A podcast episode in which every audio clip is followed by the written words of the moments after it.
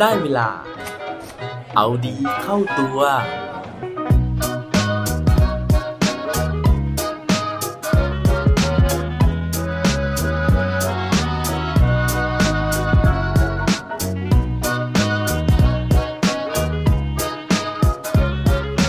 คุณเคยเจอใครที่ไม่รู้ว่าหงุดหงิดมาจากไหนบ้างหรือเปล่าครับ สวัสดีครับ พบกับผมชัชวานแสงปรีดีกร และรายการเอาดีเข้าตัว รายการที่จะคอยมาหมั่นเติมวิตามินดีดด้วยเรื่องราวแล้วก็แรงบันดาลใจ เพื่อเพิ่มพลัง และภูมิต้านทานในการใช้ชีวิตให้กับพวกเราในทุกๆวัน มีบางวันนะฮะที่ผมเนี่ยรู้สึกตัวนะครับว่า เอ๊ะทำไมวันนี้นะฮะผมถึงอารมณ์ฉุนเฉียวนะฮะหงุดหงิดรุนแรงเหลือเกินนะครับ ซึ่งมันส่งผลกระทบนะฮะต่อการที่เราจะแสดงอารมณ์ของเราเนี่ยกับคนอื่นต่อนะครับ บางทีเนี่ยผมก็แอบแสดงความหงุดหงิดนั้นนะฮะเพื่อที่จะระบายต่อไปกับใครสักคนหนึ่งนะฮะซึ่งผมรู้สึกว่าเขาเนี่ยจะไม่สามารถโต้ตอบผมได้นะครับ อันนี้ต้องขอโทษนะฮะทุกๆ คนที่อาจจะเคยได้รับ และสำหรับใครที่ได้รับอารมณ์นั้นไปนะฮะอาจจะรู้สึกนะครับว่าเอ๊วันนี้ผมเนี่ยไปอารมณ์เสียมาจากไหนนะครับ และไอเรื่องคำถามหรือว่าที่มาที่ไปของอาการที่เราไม่รู้ว่าหงุดหงิดมาจากไหน ไม่รู้ว่าอารมณ์เสียมาจากไหนนี่แหละนะฮะเป็นสิ่งที่ผมอยากจะมาชวนทุกคนเนี่ยคุยแล้วก็ฟังกันในวันนี้นะครับถ้าเกิดว่าพร้อมแล้วนะฮะอย่าเพิ่งหงุดหงิดนะครับ แล้วก็ไปฟังเรื่องราวในวันนี้กันครับ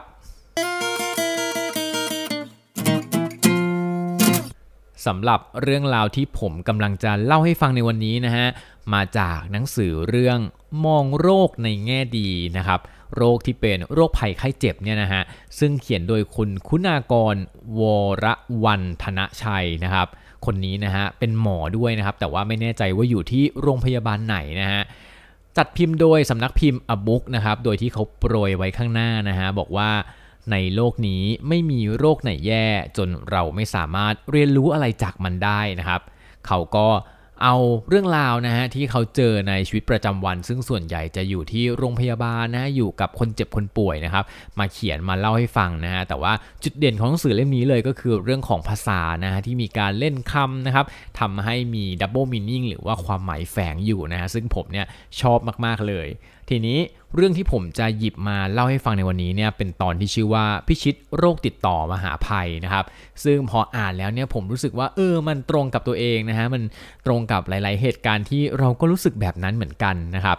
เรื่องของเรื่องนะฮะผมขออนุญาตสปอยบทนี้นะครับเขานะฮะเล่าว่านะครับ มันมีอยู่วันหนึ่งนะฮะที่เขาเนี่ยจะต้องเดินทางไปเที่ยวชายทะเลนะครับ แล้วก็จริงๆ เป็นวันที่เดินทางกลับแล้วนะฮะแล้วก็เขาเนี่ยก็ซื้อของฝากมากมายเลยนะฮะแล้วก็แพ็คใส่ลังโฟมเอาไว้นะครับ เสร็จปุ๊บเนี่ยอตอนที่จะกลับกรุงเทพนะครับ มันก็มีรถตู้นะฮะที่เดินทางกรุงเทพแล้วก็ต่างจังหวัดอะไรอย่างเงี้ยนะครับเขาก็เลยเดินไปถามคนขับนะฮะว่า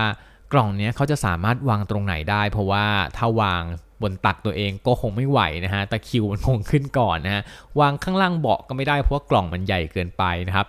เขาก็เลยตัดสินใจนะฮะเดินไปถามคนขับนะฮะซึ่งเป็นชายวัยกลางคนนะครับใบหน้าหมองคล้ำนะฮะคิ้วขมวดตลอดเวลาพูดจาเสียงดัง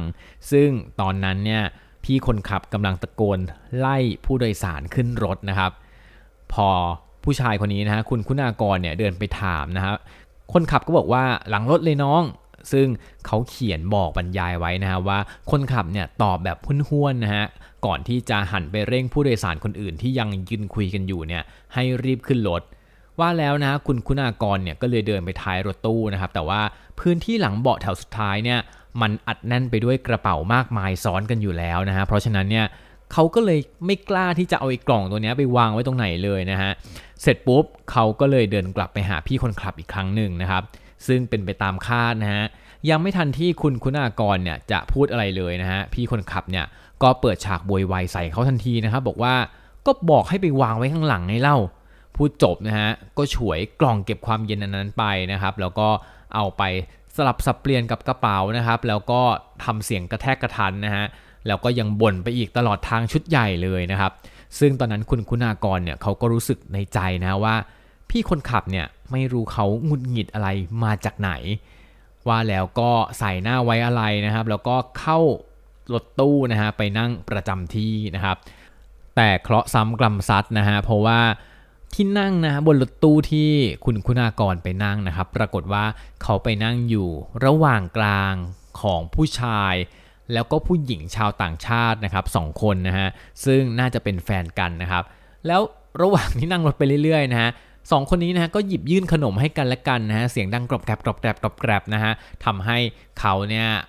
ไม่สบายตัวไม่สบายใจ แล้วก็นอนหลับก็ไม่ได้นะฮะเพราะว่าสองคนนี้เนี่ยยื่นสิ่งของให้กันตลอดเวลานะครับ ซึ่งในใจเขาเนี่ยก็เริ่มรู้สึกรำคาญนะฮะแล้วก็หงุดหงิดนะครับ แล้วก็คิดว่าทำไมสองคนนี้ถึงไม่นั่งข้างกันในเมื่อมาด้วยกันนะฮะระหว่างที่เขากำลังหงุดหงิดอยู่นี่เองนะครับ เขาก็เหลือบไปเห็นนะฮะ หน้าของคนคนหนึ่งในกระจกมองหลังที่อยู่ใกล้ๆคนขับนะครับ ใบหน้านั้นเขาบอกว่าหมองคล้ำมากนะฮะคิ้วขมวดตลอดเวลา ตอนแรกเขาคิดว่าเป็นใบหน้าของพี่คนขับนะครับ แต่ปรากฏว่ามันเป็นใบหน้าของเขาเองนะฮะซึ่งเขาก็เลยฉุกคิดว่าเฮ้ย มันเป็นแบบนี้ได้ไงอะ่ะเพราะว่าเมื่อเช้านี้เนี่ยเขายังอารมณ์ดีๆอยู่เลยนะครับ ใช่แล้วนะฮะเขารู้แล้วนะครับว่าตอนนี้ อาการต่างๆของเขานะฮะความหมองคล้ำความเครียดของเขานะฮะสีหน้าที่มันพร้อมจะระเบิดอารมณ์มาตลอดเวลาเนี่ยมันเริ่มมาจากพี่คนขับนั่นเอง ซึ่งเดิมทีพี่คนขับมีอาการแบบนี้ แล้วอยู่ดีอาการนี้เนี่ยมันก็มาปรากฏบนหน้าของคุณคุณากรนะครับ ซึ่งตอนนั้นนะฮะเขาเกือบที่จะทำอะไรที่แบบไม่ยั้งคิดไปแล้วนะครับ เขาอาจจะพูดจาไม่ดีนะฮะกับผู้ชายผู้หญิงต่างชาติคู่นั้นนะครับ ตอนนี้เขารู้สึกแล้วนะฮะว่าไออาการของการหงุดหงิดนะฮะของอาการอารมณ์ไม่ดีเนี่ยนะครับ มันกำลังระบาดอยู่ในรถตู้คันนี้ รถตู้ที่แม้จะปิดตายทุกด้านนะแต่ว่าโรคติดต่อเนี่ยมันก็ถูกกักตัวแล้วก็กำลังแพร่ระบาดไปยังผู้โดยสารในรถคันนี้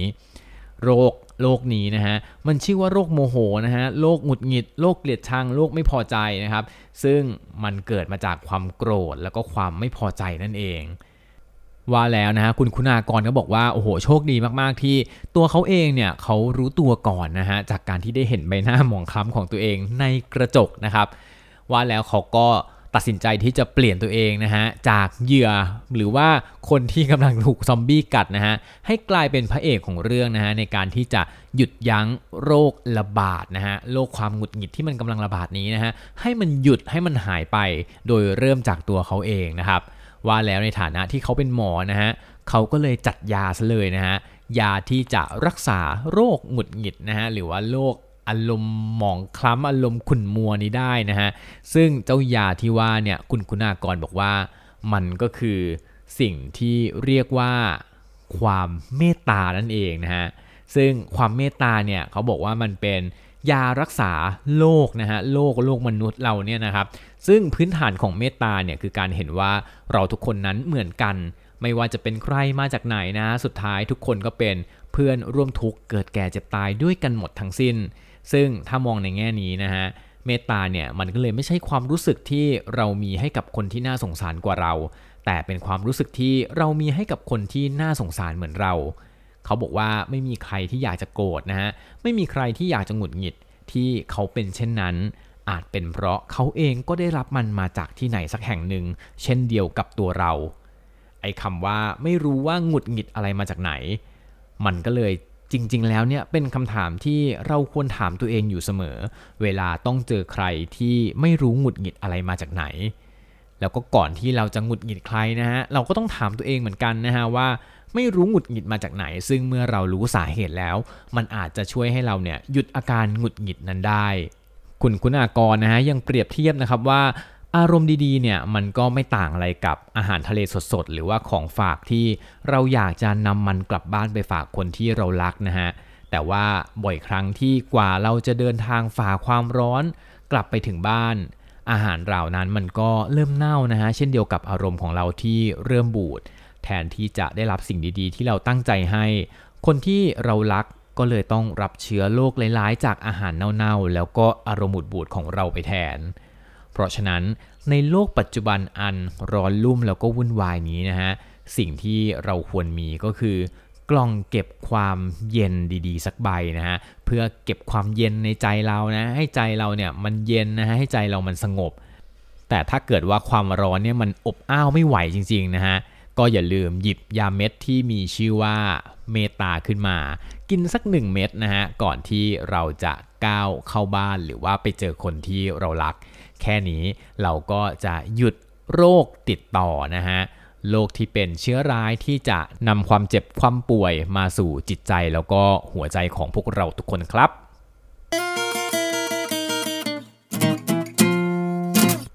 และปิดท้ายวันนี้ด้วยโคดดีโคดโดน เขาบอกไว้ว่า when I is replaced by we even illness becomes wellness เมื่อเราคิดถึงตัวเองน้อยลงนะฮะ แล้วก็คิดถึง we หรือว่าพวกพ้องมากขึ้นนะครับแม้แต่ความเจ็บป่วยนะฮะซึ่งปกติสะกดว่า I L L N E S นะครับก็จะกลายเป็นคำว่า wellness หรือว่าความสมบูรณ์พูนสุข ซึ่งสะกดว่า W E L L N E S S แทนได้ครับ อย่าลืมกลับมาเอาดีเข้าตัวกันได้ทุกวันจันทร์ พุธศุกร์พร้อมกด subscribe ในทุกช่องทางที่คุณฟัง รวมถึงกดไลค์ กดแชร์ โดยแบ่งปันเรื่องราวดีๆ ให้กับเพื่อนๆของคุณผ่านทุกช่องทางโซเชียลมีเดีย สุดท้ายนี้ขอให้วันนี้เป็นวันดีๆ ของพวกเราทุกคน สวัสดีครับ